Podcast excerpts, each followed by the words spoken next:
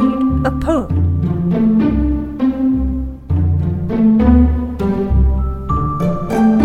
Hello, everyone, and welcome to Shall We Read a Poem? I'm Russ, Oh, hey there, Russ. I'm Lauren. and I never got around to getting my band together and recording that opening track that would, you know, to just take Shell to the next level. Oh gosh, Russ, I was really counting on that. I know. Where's our opening song? Well, how are we going to do this? We're going to have to do something to make it up to all the one listener that, that was To all the counting one on us. listener. I could kick off another improv. Just, just acapella it. Oh, it's shall we read a poem? I, you know, let's just move on and get to the poems. Yes, get to the poems. And I think you have. Uh, oh, you you're doing one of my favorites. Yeah. V- Okay. very cool. short but very cute. Well, it takes up an, entire page simply from uh, the way it's formatted. Yes. This is Lazy Jane. Lazy, lazy, lazy, lazy, lazy, lazy Jane. She wants a drink of water, so she waits and waits and waits and waits and waits for it to rain. And this is formatted in such a way that gravity really sinks your eye down. It's just one word per line, including little lines like a and of and so. Uh, and the image at the bottom is a girl stretched out on the floor with her mouth open very, very wide.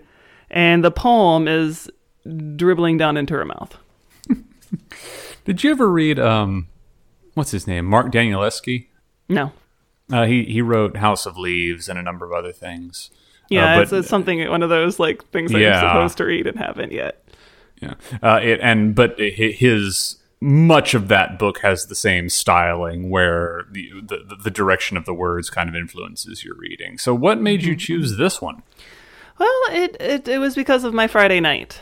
Um, A story inbound? Yeah, well, kind of. So I went out for the first time in Portland in, well, before the pandemic started. My friends, some of my friends and I really like going to this karaoke place called Baby Kitten Karaoke. And um, one of the people who go there was like, hey, uh, anybody who's vaccinated, I'm going to get a private karaoke room and let me know if you want to come. And karaoke is not a great idea during the pandemic because, you know, you're like breathing heavily into a shared microphone. Uh, Lots of voices. Yes, but I felt comfortable in a private room karaoke with only vaccinated people. And I definitely was anxious at first because I was with seven people who, you know, weren't part of my household in a small room and none of us were wearing masks and we were, you know, breathing a lot and I, I was I was so anxious at first that I was lightheaded, but then I calmed down, you know, and rationalized that, you know, these are seven people, but they're all vaccinated and so the chances of of us having COVID is very slim and it's even less that we would be giving it to each other. And then I really had a good time. Uh, And you're it's and the old world is back, such as it is. Yeah, well, this once, just this Yeah. one little little moment, and I think I'll be doing more of that. Um, I'm intending only to hang out with people who are vaccinated, unless they have a real medical reason that they can't be vaccinated, uh, at least inside. And karaoke is very much like a, a pleasure of yours. Like this Oh, is much. it's it's it's an unwinding for you, isn't it? Yeah, I mean, I I really enjoy singing, um, and I enjoy performing, and so being able to be like, "Hey, everybody, I'm a good singer, and you're gonna watch me now," makes me feel really good. But and that's the joy of karaoke. Like even Yeah. if you're not a good singer, people are still forced to watch you. I know, and actually, I love people who are at karaoke who aren't good singers, so long as they like own it. If they're not good singers and they're embarrassed by it, it's just painful for everybody to watch. But if they're not good singers and they just go up there and like go and are having a good time, it's still fun to watch. Is this the same karaoke place that I had the pleasure of going that one time? So back then, Baby Kitten uh, didn't have its own bar. It went from place to place and was a karaoke night at different bars. And but now they have a bar, Ah. and so yeah, Okay. it probably was. Groovy, groovy. Yeah, and so this poem came up because uh, one of the songs somebody sang was uh, a Belle and Sebastian song uh, called Lazy Line Painter Jane. And I was wondering if this song was in part inspired by Lazy Jane Shel's poem, but uh, after some research, it it I don't really don't think it is, but you know, there's still the similarity, so I felt like reading this poem today. Have you heard Lazy- Lazy Line Painter Jane? It's a really good song. Tossing a coin to decide whether you should tell your folks about a dose of thrush you got when licking railings. That's poetry. I know. It's this Lazy Line Painter Jane is a song I it's it seems to be like a bored teenager who might also be uh in cahoots with a prostitute because she says that like she like she's she does she's not working and but she knows somebody who uh, is tax free on her back and making plenty cash, but you are working for the joy of giving, which I guess means this girl's just kind of a slut. But she could be making mo- money by being a prostitute. Instead, she's getting uh, Canada from sucking dick for free. That was a roller coaster. Yeah, I love the song. It's so good. This is a great song. Yeah, Yeah. I'm okay. This is for uh, okay. We have anyone listening right now. Lauren has just handed you the keys to the kingdom. Like you have just added to every playlist. Yeah, it's so good. Um, I saw, I've seen Belle and Sebastian live at least a couple times, and one day uh, they did Lazy Line Painter at the uh, at the show, and they invited somebody to come up stage on stage and sing with them. And oh my gosh, wouldn't that be my dream to do? But I didn't raise my hand because I knew I didn't know all the lyrics, and so the person they brought up just totally mucked it up totally mucked it up. And I was mad because I could have done a better job than that person did, even not knowing all the lyrics. It is a flex if you get invited on stage and can sing every lyric like a madman. There is no more beautiful crash than if you can't do that thing. It's very it's very high stakes karaoke. It is high, the highest of High stakes. stakes. Yeah, and I mean, I think it's just everybody's eh, one of everybody's dream of getting invited. Like you know, for some reason they need your favorite band is on stage and they need someone to come up on on and do the part that you know how to do, and you go up and you just kill it, and everybody's amazed. And this person screwed it up. and and now they will never be on it- like the universe has canceled them like they will never be invited on stage ever again Yeah. who likes the doobie brothers because we've got one of them well you're not going to be able to sing with the doobie brothers Well, I hope one day I'll have this opportunity again, actually, and actually be able to raise my hand because I do know the damn lyrics. so here is so here's a question if you were given the opportunity to go on stage and perform any song with any group what would you do I am not sure because it's hard isn't it Yeah, because I'm trying to think about like a lot of the, uh, where the way my vocal range is. A lot of the songs that I'm best at are usually single female vocal artists. And you don't really go up and sing their songs. They don't Yeah. invite. They're not a band that invites you to go up and sing their songs. So I, I'm not not really enjoy sure. that Yeah. I think mine weirdly the the first one that springs to mind where I know all the lyrics and I have a very similar vocal range is Wax Fang's King of the Kingdom of Man. Mm-hmm. But I wonder if they have that at Baby Kitten. oh, that it, that's a it's mean. God, that's a mean song. But it, it, it's not a good karaoke song because the last minute and a half is just instrumental. Yeah, that's the that makes for a terrible karaoke song. I did uh this Friday I did um uh Portishead's All Mine. Wow, that has a lot of instrumental parts in it. And it's not all at the end where you can kind of just, you know, take a bow and get off. It's it has a lot in the middle and and and, and it has a couple of like half minute just instrumentals and I was like, well, I forgot about those. Well, my go-to is either the B52 or Tom or B52s or Tom Waits, mm-hmm. and so That's lovely. I do some Tom Waits sometimes. I, I actually have a pretty good range and get down fairly low.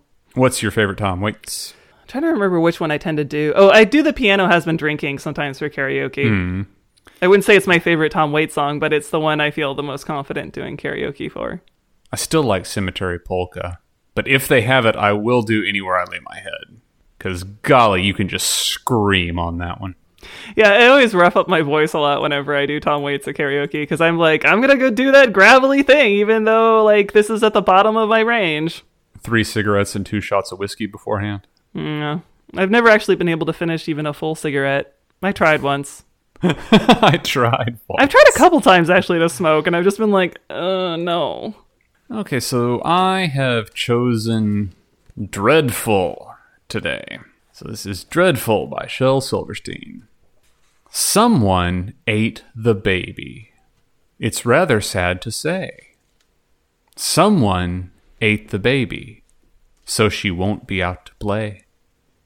We'll never hear her whiny cry, or have to feel if she is dry. We'll never hear her asking, Why?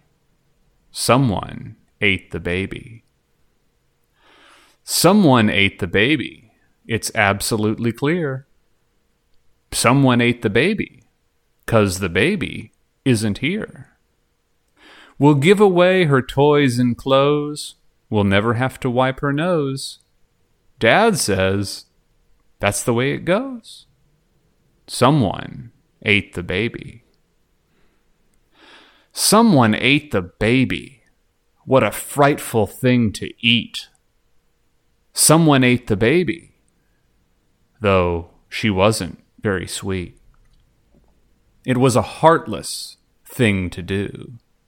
The policemen haven't got a clue. I simply can't imagine who would go and eat the baby. Who do you think the narrator in this song is? In that song, I mean poem. Tarrare. T- who's Tarrare? That's why I wanted to bring this poem up today. the, uh, if anyone out there who listens to this show is not immediately familiar with the name Tarrare, I encourage you to read all about this nightmarish man's terrible exploits. So, Tarrare was a French performer, and I use the word very loosely, and soldier. And he lived from 1772 to approximately 1798. And his life was a litany of nightmares. His thing was eating, and something was very wrong with him. Uh, it is hypothesized today that it was probably some strange combination of like hypothyroidism and an amygdala disorder because uh, his hunger could not be sated and he would eat obsessively and anything. And to any detriment of health to anything. He he he had to consume things and i think the term is is polyphagia but he got work as part of like traveling carnival shows where he would just consume ridiculous things. Like he would eat things presented to him by the crowd. He, he could eat baskets of apples. Uh, he once ate a meal that was set for 15 people and was never not hungry.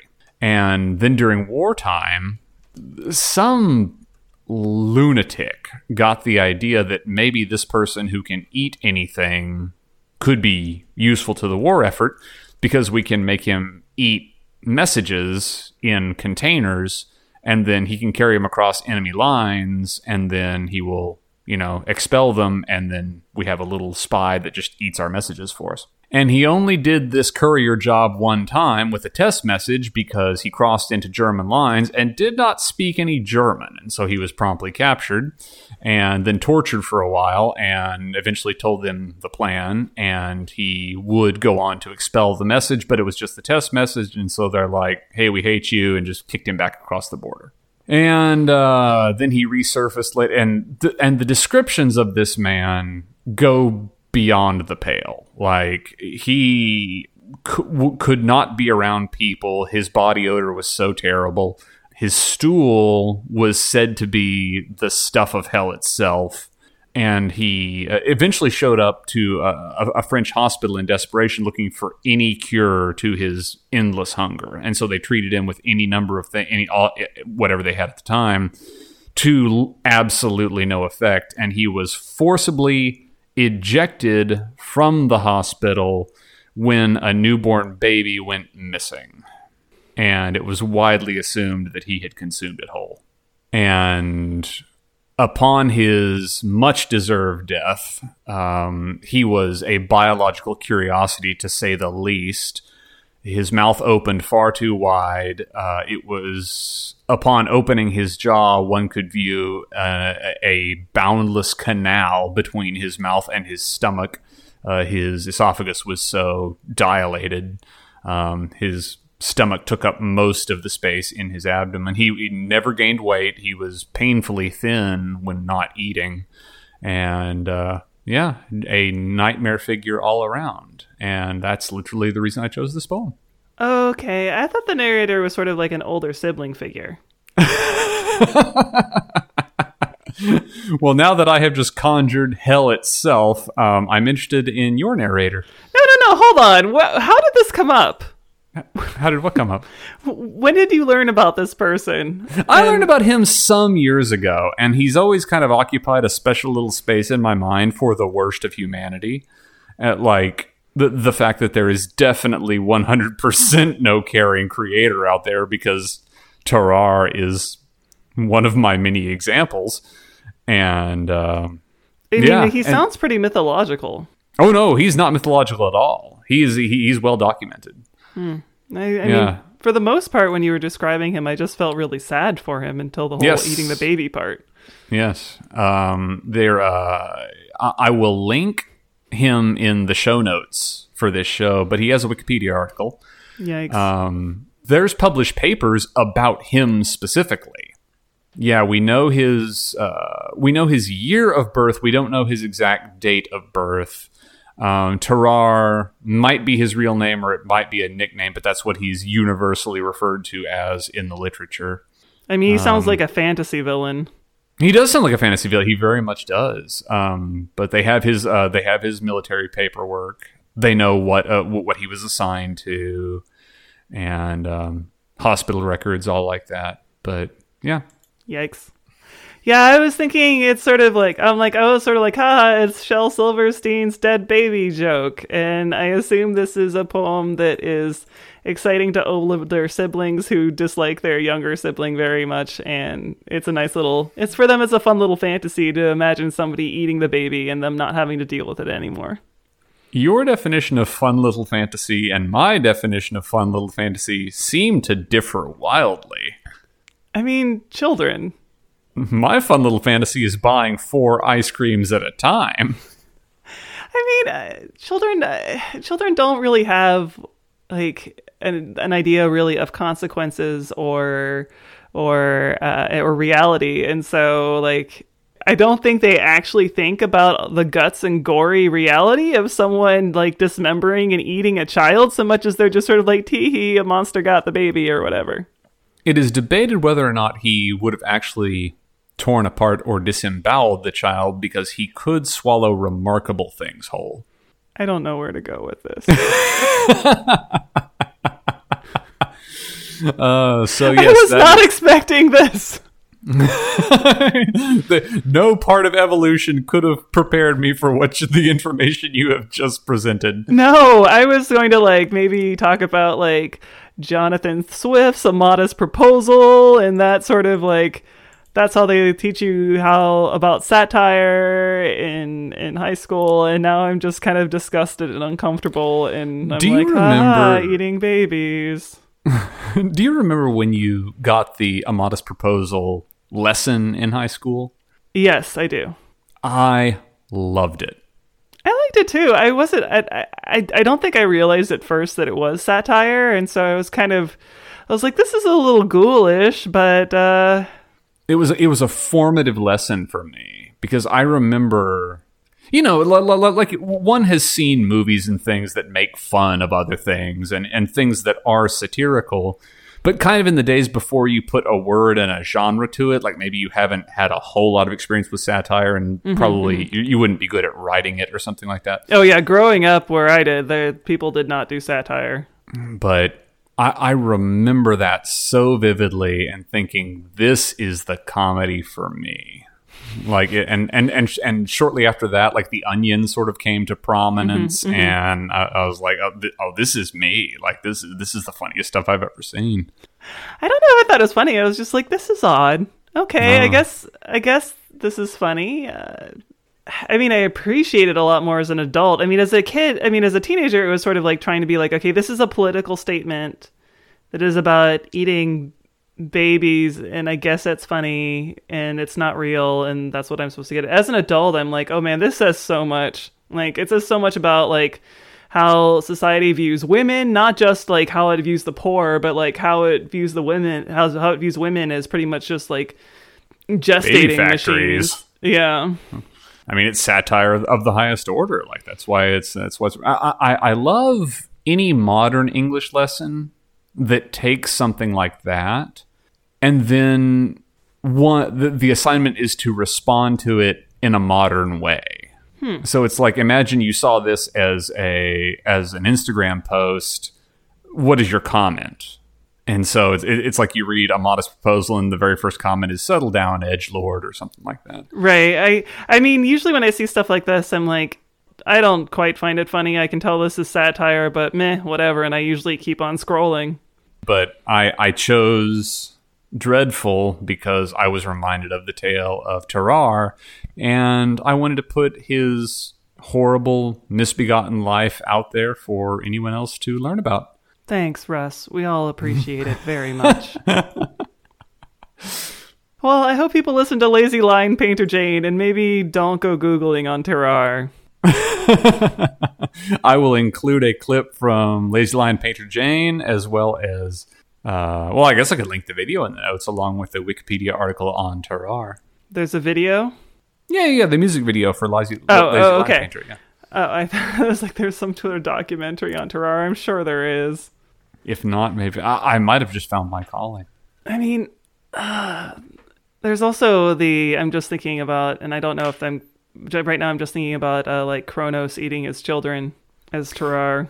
I used to have when when Kronos became Saturn in Roman mythology. Um, I think it was Goya had that painting. Um, my favorite Christmas sweater that I still own to this day. Right, it's Saturn. It's I think it's titled Saturn eating his children rather than Kronos eating his children. Correct, uh, but I have a version of it where they just put Santa's clothes on Saturn, and so what you what you then have for a Christmas sweater is Santa eating babies. I like see that I like better somehow. In a very visceral. It's a visceral painting. Like he's uh, Yeah. like he's he's not just swallowing this kid. He is. He, I mean, He's getting chewing his on it. teeth in there. Yeah, which is weird because the children are later they later emerge whole. Even and but in Saturn eating his children, the, the Goya painting, he's just he's really just ripping into them. Oh, it's Saturn devouring his son. devouring his son. Well, this has been a surprisingly cultural episode of Shall We Read a Poem? Uh,